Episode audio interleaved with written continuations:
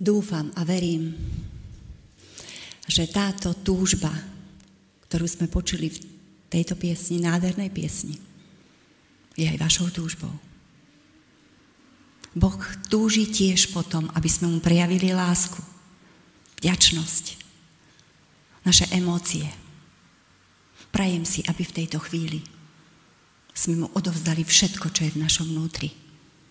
A prajem si, aby Duch Boží nám svojou mocou otvoril oči nad zamyslením sa zo slova Božieho.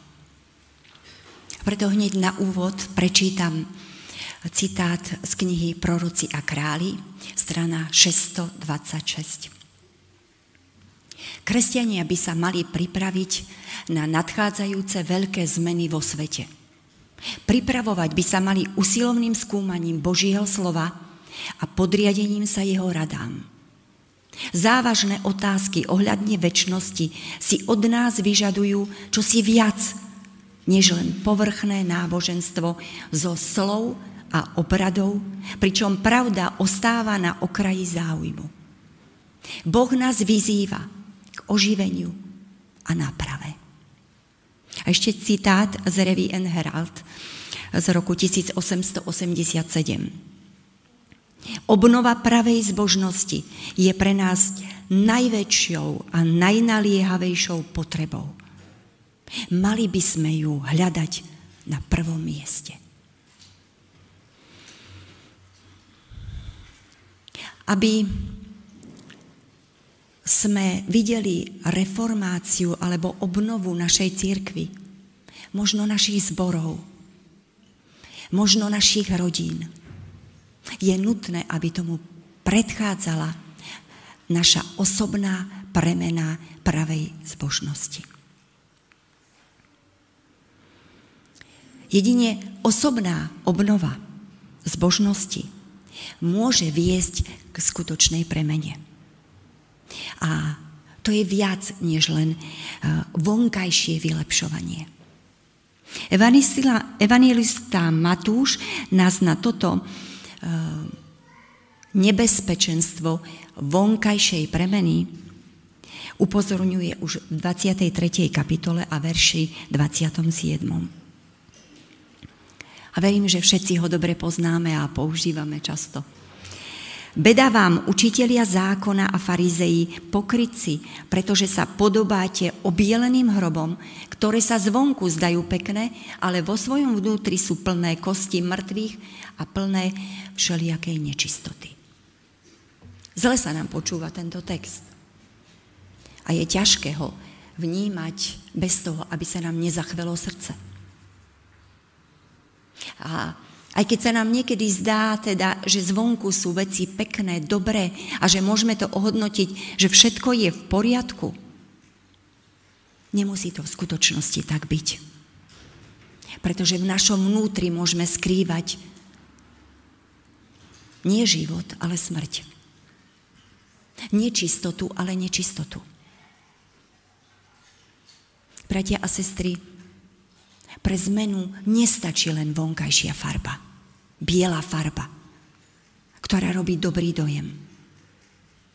A aby sme pochopili závažnosť toho, čo sme čítali a vôbec čistoty bielej farby, tak nájdeme túto myšlienku v 4. knihe Možišovej v numeri 19.16 ale nebudeme si to čítať. Poviem, že tam je udalosť zachytená v tom zmysle, že každý, kto sa dotkol hrobu akýmkoľvek spôsobom, bol nečistý nie do večera, ale až 7 dní. A preto sa ľudia v starozákonnej dobe tomu vyhýbali, aj v novozákonnej. Um, niektorí kvôli karanténe, ale niektorí naozaj z tých dôvodov náboženských. A preto hroby sa museli obieliť, aby boli viditeľné, aby sa to nestalo a aby boli viditeľné aj v noci. Je zaujímavé, že Apoštol Pavel, keď bol pred Ananiášom, a tú udalosť poznáte, tak e, bol, a obhajoval sa, bol tam človek, ktorý ho udrel. A viete, ako, nás, ako ho nazval? Obieleným hrobom. A ty mu chcel povedať, no navonok to vyzerá, že je to tvoja náboženská Božia horlivosť, ale v skutočnosti iba zvonku, vo vnútri si plný nenávisti, zlosti a si ochotný ma aj udrieť.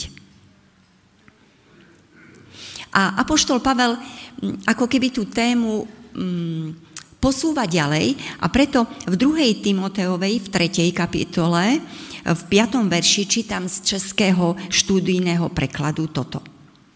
Budú mať vonkajšiu formu zbožnosti, ale jej moc im bude cudzia.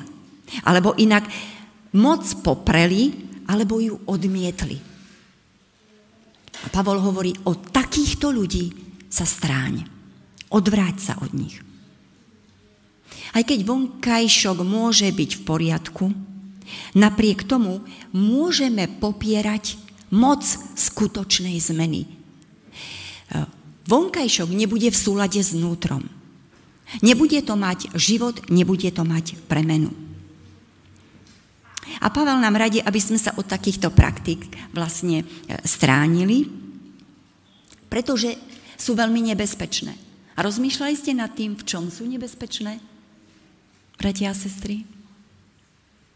Pretože budeme s tým spokojní.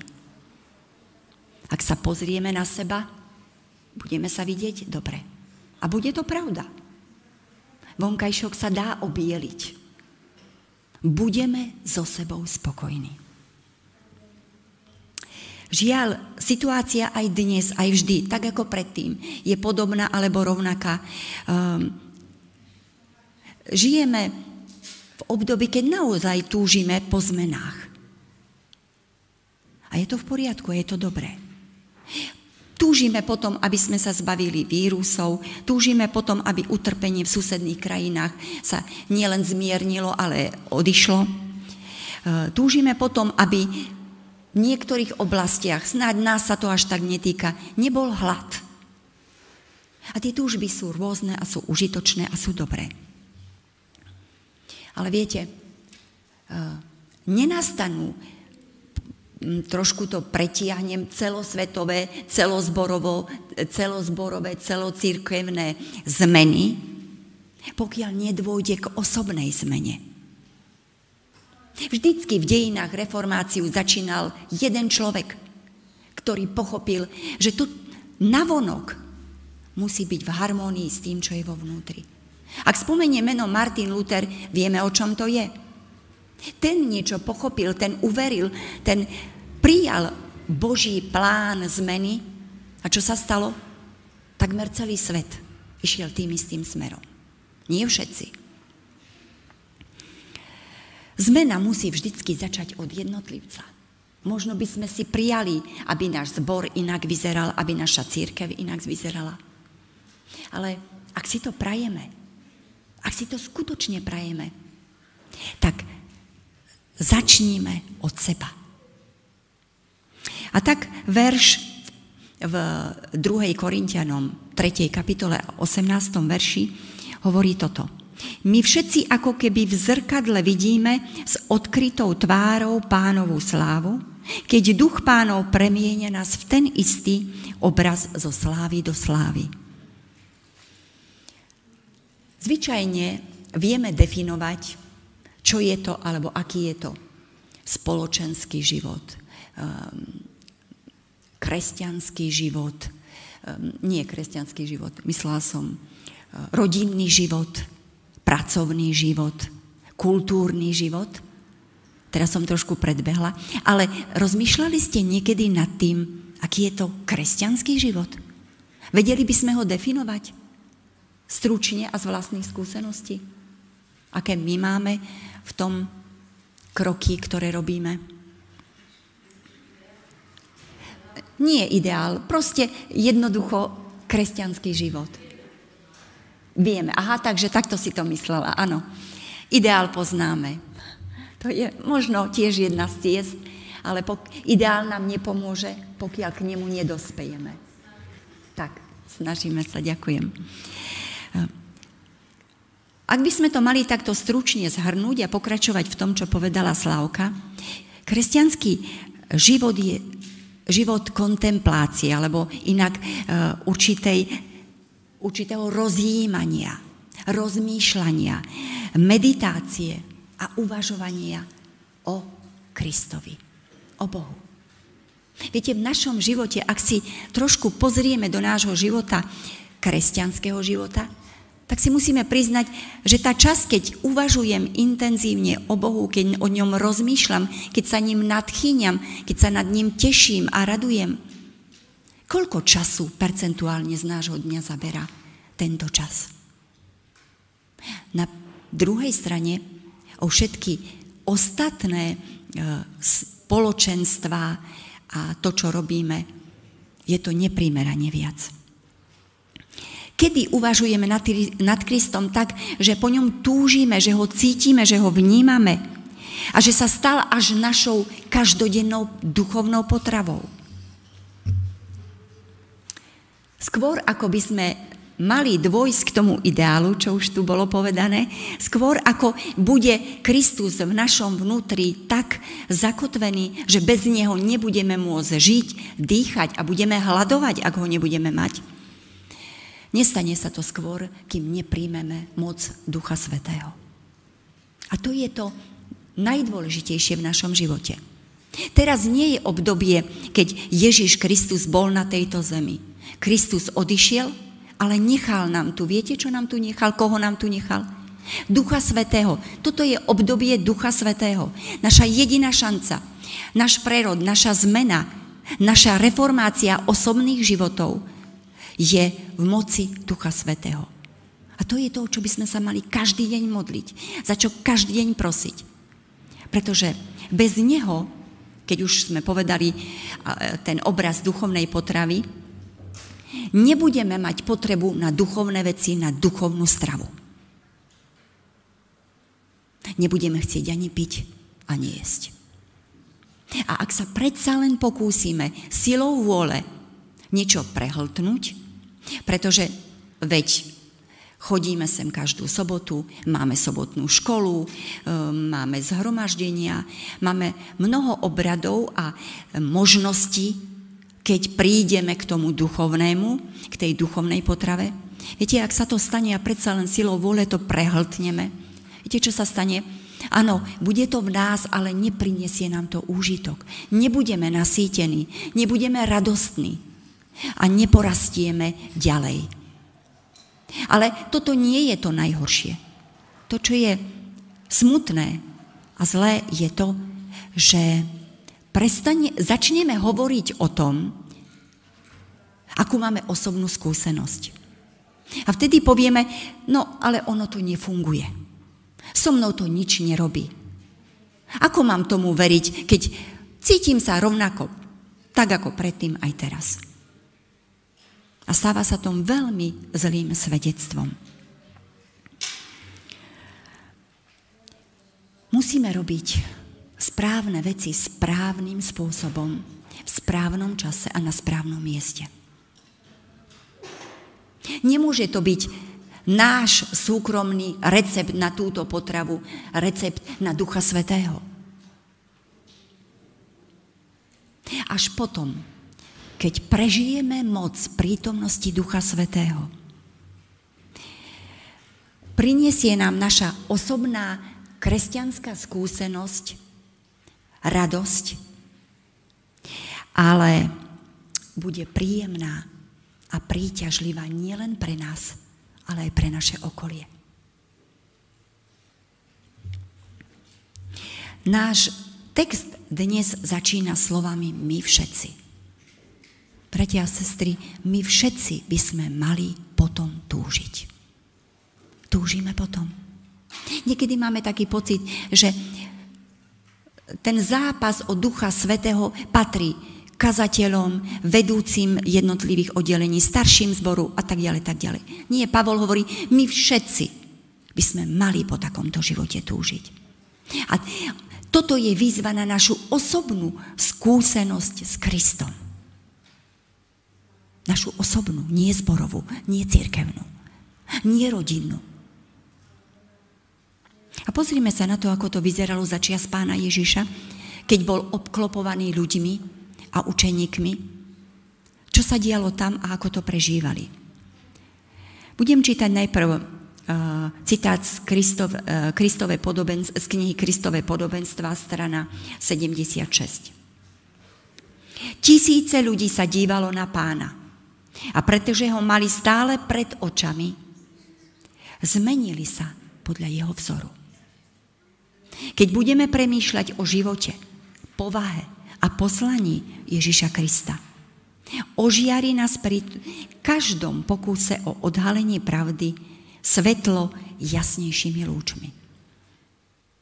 A ešte máme biblický text e, napísaný v prvej, prvom liste Jánovom, prvá kapitola, verš prvý a druhý, a sú to známe slova, kde Ján tak citlivo, láskavo a emotívne píše, čo bolo od počiatku, čo sme počuli, čo sme videli na vlastné oči, na čo sme sa pozerali a čoho sa nám dotýkali naše ruky. O tom svedčíme totiž o slove života. A ten život sa zjavil, my sme ho videli, svedčíme o ňom a zvestujeme vám väčší život, ktorý bol u Otca a zjavil sa aj nám. Takže toto je osobná skúsenosť učeníkov. Až potom, keď ho videli, vnímali, eh, počuli, dotýkali sa ho, potom dostali moc Ducha Svetého v tom, že vedeli, čo majú hovoriť. Vedeli, akého Krista majú predstaviť. Ján hovorí, Krista musíme vnímať všetkými svojimi zmyslami. Nie len počúvaním, ale aj videním, dotýkom. Prežili sme to. Vieme, o čom hovorí Ján. Zapájame do nášho vzťahu s Kristom. Aj toto, naše zmysly. Vysíme na Kristovi celou svojou bytosťou. Túžime po ňom, ako po mnohých iných veciach v našom živote. Máme pocit, že sa to dnes nedá, pretože tu Kristus nie je. Kde môžeme vidieť obraz Ježiša Krista? Viete? Božom slove. Nádherný obraz. Nie úlomky, nie kúsky, ale celý nádherný obraz Ježišovho života, toho, ako žil, ako sa rozprával, ako konal skutky, ako vnímal ľudí a ako zomieral na kríži. Existuje krajší obraz? Máme ho pred sebou. Kde ho môžeme počuť? Ako ho môžeme počuť? No cez toho, ktorého tu namiesto seba nechal a tým je Duch Svety. Duch Svety nám otvára náš sluch. A počujeme ho cez kazateľov, cez sobotnú školu, cez brata, cez sestru. Máme veľa možností, ako počuť o ňom. Ako sa ho dotýkame? Ako sa ho dotýkame? No, cez skutky, ktoré robíme a ktoré pre nás každého pripravil. A to je veľmi dôležité. Nie cez tie naše skutky, ktoré sme si vybrali, ktoré považujeme za dobré a nejako ich vtláčame a dávame, ale cez skutky, o ktorých hovorí Pavol v liste Efeským 2.10. Lebo sme jeho dielom stvorení v Kristu Ježišovi na to, aby sme konali dobré skutky, ktoré Boh vopred prihotovil, aby sme v nich chodili. Rozumiete, čo to znamená chodiť v skutkoch? Že ich robíme stále, nepretržite. Aby sme slúžili vdovám, sirotám, hladným a chorým. To sú skutky, ktoré Kristus rozpoznáva. To sú dotyky, keď Kristus povie, áno, bol som chorý a vy ste mi podali liek. Bol som chorý, bol som hladný, dali ste mi jesť, dali ste mi piť. Urobili ste to pre mňa. Nikto z nás nemôže povedať, že tomu nerozumie.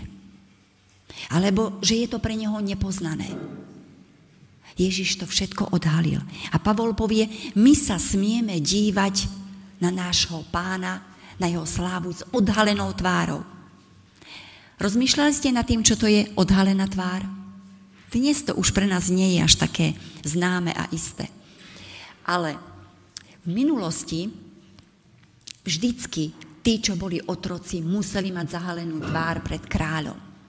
Ale spomeniem ešte možno bližší starozákonný príbeh a to, že keď e, Mojžiš e, utiekol z Egypta, vieme pre ktorý skutok, keď zabil Egyptiana a pasie ovce na midianskej, na midianskej oblasti, tak vidí horiaci krík, priblíži sa k nemu, pretože krík nejde zhorieť a tam sa stretne s Bohom. S Bohom, ktorého dovtedy osobne nikdy nepoznal. Ani, ho, ani nevedel, kto k nemu hovorí. A viete, čo urobil? Skryl si svoju tvár Dal si závoj. Prečo? Lebo to bol Boh, pre ktorým mal ako keby strach, pretože ho nepoznal, pretože si nebol istý.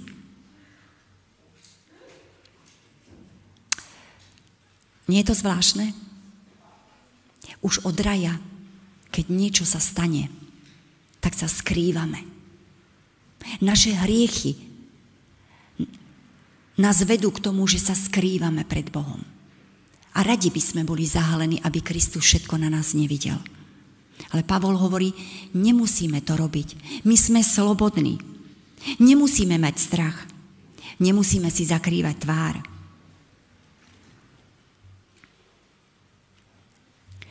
Na našich srdciach ani na našich očiach nemusí byť žiadna prekážka. Kristus všetky prekážky, každý závoj, všetko, čo skrýva našu tvár, odstránil na kríži. Ak by sme mali všetko toto aplikovať do dnešného života, viete, stáva sa nám, že pozeráme na Krista cez rôzne závoje, cez rôzne prekážky, cez hory problémov, cez takú vnútornú depresiu, ktorú prežívame, cez všetky tie starosti, ktoré, ktoré máme. V časovom zhone, cez všetky predsudky. A potom je problém. Potom sa nám nepáči, že vlastne Božiu tvár, Boží obraz nevidíme. A sme z toho frustrovaní, sme z toho nešťastní, znechutení, a vadí nám to. Ale ak pôjdeme ďalej, tak Pavol hovorí, vidíme obraz nášho pána ako v zrkadle. To je tiež niečo, čo je dobré, keby sme si o tom zrkadle niečo povedali. Nie sú to zrkadla, ako sú to zrkadla, ktoré poznáme teraz, v tomto čase dnešnom zrkadle vidíte svoju tvár, vidíte každý detail. A teraz máme ešte rôzne kozmetické zrkadla, ženy to vedia, tam vidíte všetko. Nie o tom hovorí Pavel. Um, tu je použité slovo uh, grécke gato, um, kato, um, tri, uh, moment, moment, kato, trizo, áno, uh, toto slovo sa nenachádza nikde inde, len na tomto mieste. A preto ho nemáme vlastne s čím porovnať. Ale ak by sme ho chceli preložiť doslovne a prekladáme ho doslovne, to znamená odrážať. Nie vidieť sa, aby som videla samú seba, ale aby sa niečo na mňa odrazilo. Zrkadla v starom zákone boli vyrobené z vysoko lešteného kovu.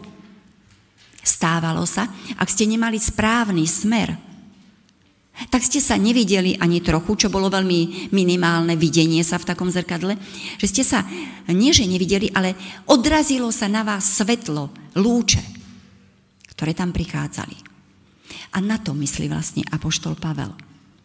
V prvom storočí po Kristovi boli zase sklenené zrkadla, ktoré tiež boli nedokonalé a robili tú istú funkciu.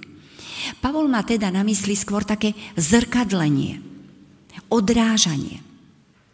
Keď vidíme pánovú slávu a keď sa pozeráme do tohto zrkadla pánovej slavy. Tá sláva, t- tie lúče sa odrážajú na nás. A viete prečo? Aby sme potom my tie lúče mohli odrážať na iných a posúvať ich ďalej. Keď Mojžiš osobne neskôr spoznal svojho Boha, tak v druhej Mojžišovej čítame v 33. kapitole o jeho veľkej túžbe. Viete, ktorá to bola? 18. a 19. verš. Mojžiš povie, bez strachu, nie tak ako na začiatku, ukáž mi svoju tvár. Ukáž mi svoju slávu. Už sa ho nebojí. Už nemá predsudky. Viete prečo? Lebo ho osobne pozná. Lebo je jeho priateľ. Lebo má s ním vlastnú živú skúsenosť. Je to osobný Boh. A 19. verš hovorí, potom on, Boh, povedal, nechám celú svoju slávu prejsť pred tebou a budem pre tebou vzývať meno pánovo.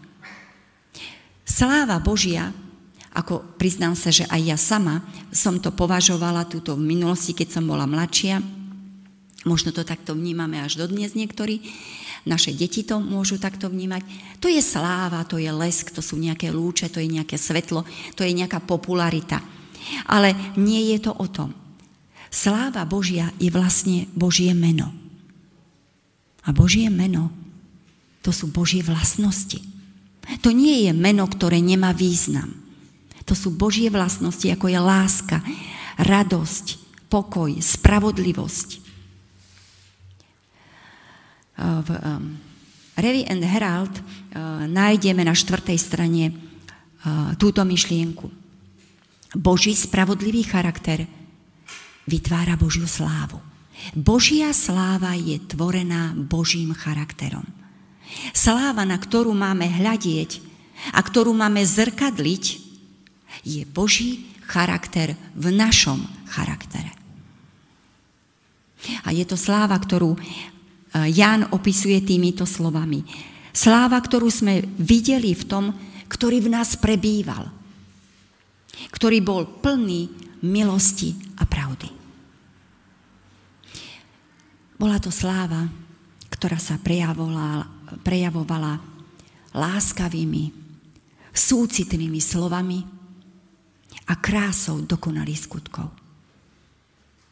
Môžeme vlastniť takúto slávu? Môžeme mať takýto charakter? Je nám dovolené hľadieť na plnú nádheru Božej slávy. A dokonca je nám prislúbené, že ak to budeme robiť, budeme mať tú istú slávu, budeme odrážať tú slávu nášho pána. Je to naozaj obrovská prednosť. Ale napriek tomu, že máme tú prednosť, Prirodzeným zákonom u človeka je, že v našich morálnych citoch sme formovaní, formovaní osobami, s ktorými sa stýkame, predmetmi, o ktorých uvažujeme, prostredím, v ktorom žijeme. A tak asimilujeme, prispôsobujeme sa s tým a s tými, s ktorými máme sociálny kontakt a s predmetmi, ktoré poznáme. A tak nasávame názory, kopírujeme zvuky, zvyky, napodobňujeme spôsoby, prepadáme tradíciám a zvykom tých, s ktorými sa každodenne stretávame, rozprávame a ktorých považujeme za svojich priateľov a spoločníkov. Ich pocity sa mnohokrát nezmyselne stávajú aj našimi pocitmi. A ich spôsob života sa stáva aj našim spôsobom života. A mohli by sme pokračovať. Pokračovať knihami, sociálnymi sieťami, televíznymi reláciami. Všetkým týmto môžeme byť postupne formovaní a premieňaní ale nie je to obraz Boží. A potom sa naše vlastné pocity, názory, pravdy a poznania veľmi, niekedy veľmi nepozorovanie dostávajú do postupnej zmeny. Duch pánov nás premienia však na ten istý obraz zo slávy do slávy, pokračuje apoštol Pavol. E, z pôvodného greckého jazyka to môžeme preložiť ako sme premienianí. Pretože v grečtine poznáme prítomný priebehový čas a to je čas, ktorý hovorí, vyjadruje, že nejaká činnosť, aktivita stále prebieha a nekončí sa. E, niečo, čo sa stále deje. A samotné grecké slovo metamorfóze, premenenie alebo transformácia premenou inak, je rovnaké slovo, ktoré je použité aj pri premenení Ježiša Krista na hore premenenia. A čo tým chcem povedať? Že premenenie je viditeľné a zjavné. A zjavné aj na nás. Sme premienianí. Je to proces. Nie je to jeden časový úsek. Je to proces, ktoré, ktorý sa neskončil a nekončí. Rovnako ako Jeremiáš to hovorí v 13. kapitole 23. verši, ako leopard si nemôže zmeniť svoje škvrny však, etiopčan farbu svojej pokožky. Je to pasívny tvar. A ten nám hovorí o tom, že tá zmena musí prísť od niekoho mimo nás. A v biblickom chápaní je to zmena, ktorú spôsobuje Boh. Je to skryté jednanie Boha. Takže sme premienianí niekým, ktorým je Boh. A sme premienianí v procese, ktorý sa na tejto zemi nikdy neskončí. Ale hoci máme toto sloveso premienianie v pasívnom tvare, nemajme pocit, že sme z toho vynechaní že nemáme žiadnu úlohu, že jednoducho sa to stane. Aj my máme svoju úlohu. Máme s Bohom spolupracovať. A na prvý pohľad sa nám zdá, že je to strašne jednoduché, že to je taký malinký kúsok práce, ktorú môžeme urobiť v takom obrovskom diele, ako je zmena, ako je premena e, našej duchovnej obnovy. ale skúsenosti hovoria, že toto je to v našom živote najťažšie. Pozerať sa na pánovú slávu. To je naša úloha. Boh to nemôže urobiť inak. Jedine tak. To je jeho spôsob, jeho návod, jeho plán. A toto nie je otázka voľby. A chceme byť premenení, je to absolútne nevyhnutné. Dívať sa na pánovú tvár každý deň. Vieme, na čo sa pozeráme každý deň? Je to Boh? Je to jeho obraz? V treťom zväzku, strana 325, druhý odstavec, je tá istá myšlienka. Po celý život sme v ústavičnom procese zmeny alebo premeny. Dokedy? dokedy tá zmena bude fungovať a bude sa realizovať? Až kým sa Kristus v nás nesformuje. A Pavol to v liste Galatianom 4. kapitole 19. verši povie takto. Deti moje, znovu vás v bolestiach rodím. Kým vo vás nebude stvárnený, kým vo vás nebude zobrazený Kristus. Ide o postupný charakter zmeny, ktorý je tu vyjadrený slovami od slávy k sláve. Sláva je Božie meno, Božie meno sú Božie vlastnosti. Od jedného stupňa charakteru po druhý stupeň charakteru, po ďalší stupeň charakteru, zmeny charakteru až celkom hore. Bratia a sestry, nebuďte netrpezliví, ak to ide veľmi pomaly. Bude to trvať celý život. Nebuďte však spokojní s čiastočnou premenou, ktorú pocítime.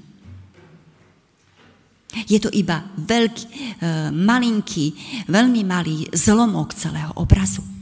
Kristus chce v nás vyformovať celý obraz. Dbajme na to, aby sme neodvrátili svoj zrak a nepolavili vo svojom úsilí. A to dovtedy, kým sa v nás, v každom z nás, vo všetkých nenamaluje obraz Ježiša Krista, nášho pána. Naša podoba Kristovi nie je životným štýlom ako takým, ale je našim cieľom ku ktorému presne plánovanie smerujeme každý deň. Cieľom, o ktorom vieme, kde sa nachádza. Cieľom, ktorý je zobrazený tým dokonalým majstrom, ktorý obraz sám namaloval a ktorý poznáme. Čítam z knihy Patriarchovia a proroci strana 342. Boh aj dnes žiada svoj ľud, aby sa zjavne odlišoval od zvyklosti, mravov a zásad ostatného sveta, ako to kedysi žiadal od Izraela. Izraeliti zhrešili práve v čase, keď ich nikto neohrozoval a keď žili v pohodli. Zabúdali na hospodina, zanedbávali modlitbu a začali sa spoliehať na seba. Keď pohodlný a sebecký zameraný pôžitkársky život, spôsob života, strhol ochrannú hrádzu duše, začali do nej vnikať nečisté myšlienky. Trvá to určitý čas, kým bytosť stvorená na Boží obraz zostúpi pod úroveň človeka. Podobáme sa tomu, čo obdivujeme závažné slova pre každého z nás. Ďalšia rada pre človeka je veľmi známa v príslovi 4.23. Poznáte ten text. Nadovšetko si stráž svoje srdce. A keď človek má myšlienky v srdci, taký v skutočnosti je, tak sa bude prejavovať, tak bude reagovať, tak bude odpovedať, tak bude milovať, alebo tak bude nenávidieť. Ale srdce nemôže ostať čisté, pokiaľ v ňom nie je každý deň zobrazený Kristus. Kto sa pokúša žiť, čo sa stáva a čo je dnes bežné, pokúša žiť cnostne, čestne, spravodlivo, ale bez Krista, mysliaci, že sa to dá zvládnuť. Dostane sa do stavu, keď stavia dom na piesku, a má pocit, že silou vôle tento dom udrží ako stavbu. Ale nestane sa to. Môžeme si byť celkom istí, že ak z nášho kresťanského charakteru sa odráža málo svetla, málo lúčov, tak je to len preto, že do neho prichádza málo svetla, málo lúčov. Našou skutočnou úlohou je priťahovať ľudí ku Kristovi, k Ježišovi. A odrážať jeho charakter v našom charaktere. Viete, myslím si, že táto církev v tomto čase nepotrebuje až tak veľa vzdelaných teológov, misionárov, ľudí, e, ktorí majú určité nadanie. Áno, potrebujeme ich. Viete, ale nepotrebujeme ich až v takej miere. To, čo potrebujeme nadmieru a veľa, a to, čo potrebuje tento čas a čo potrebuje eh, Boh na záchranu človeka, je to, aby sme sa stali milujúcejšími, láskavejšími, pokornejšími a ochotnejšími ľuďmi. Aby sme sa stali takými ľuďmi, ako bol Kristus v tomto čase už nekážeme slovami, ale kážeme životom. Na to dnes reagujú ľudia, plní strachu, bolesti. Keď potrebujú pomoc, keď potrebujú počuť radu, keď potrebujú len našu blízkosť. Alebo inak povedané, nemusíme sa stať slnkom, ale našou povinnosťou je odrážať lúče slnka, či chceme, či nie. A hodnota nášho svetla spočíva aj v tom, ako sme dôslední. Ako sme dôslední uprostred tejto morálnej aj duchovnej tmy. Ako to vnímame. A ako sme zodpovední k tomu, či nesieme ľuďom skutočne svetlo. Či bez, žijeme bez obáv, bez strachu, bez depresí, bez pochybnosti. Prečo? Pretože ak poznáme Boha, ako poznáme v svojom osobnom živote, nemáme strach, nemáme obavy, nebojíme sa zajtrajšok, zajtrajškou, napriek tomu, čo sa deje v našej blízkosti, v našom okolí. Čítam ešte z Kristových podobenstiev, Kristové podobenstva, strana 340. Charakter je sila. Je to tiché svedectvo pravého, nesebeckého a zbožného života. A má takmer neodolateľný vplyv. Uvedomujeme si to? Nie naša múdrosť, nie to, čo vieme, nie to, čo sme poznali, čo sme sa naučili, ako všetko praktizujeme, nie naše obrady, nie naše dokonalé pobožnosti, ale náš charakter má silu a moc. Zjavovaním Kristovho charakteru vo svojich vlastných životoch, nie v životoch niekoho iného, spolupracujeme s Kristom. Spolupracujeme na záchrane ľudí. Bratia a sestry, túžite zachraňovať ľudí? Túžite im pomáhať a spolupracovať na spasení ľudí? Zjavujme Kristov charakter. Spolupracovať s ním môžeme iba vďaka zjavovaniu jeho charakteru v našich životoch. Bojte sa Boha a dajte mu slávu. Dnes sme počuli výzvu k štúdiu knihy Zjavenia. Toto je myšlienka odtiaľ zo 14. kapitoly, verš 7. Znamená to zjavovať jeho charakter v našom charaktere, v našom vlastnom charaktere, v našom živote. Charakter to nie sú len vlastnosti. To je inak povedané náš každodenný život. Pretože naše vlastnosti sa realizujú v našom živote. Zjavovať Boží charakter o to intenzívnejšie, o čo sme bližšie k druhému príchodu Ježiša Krista.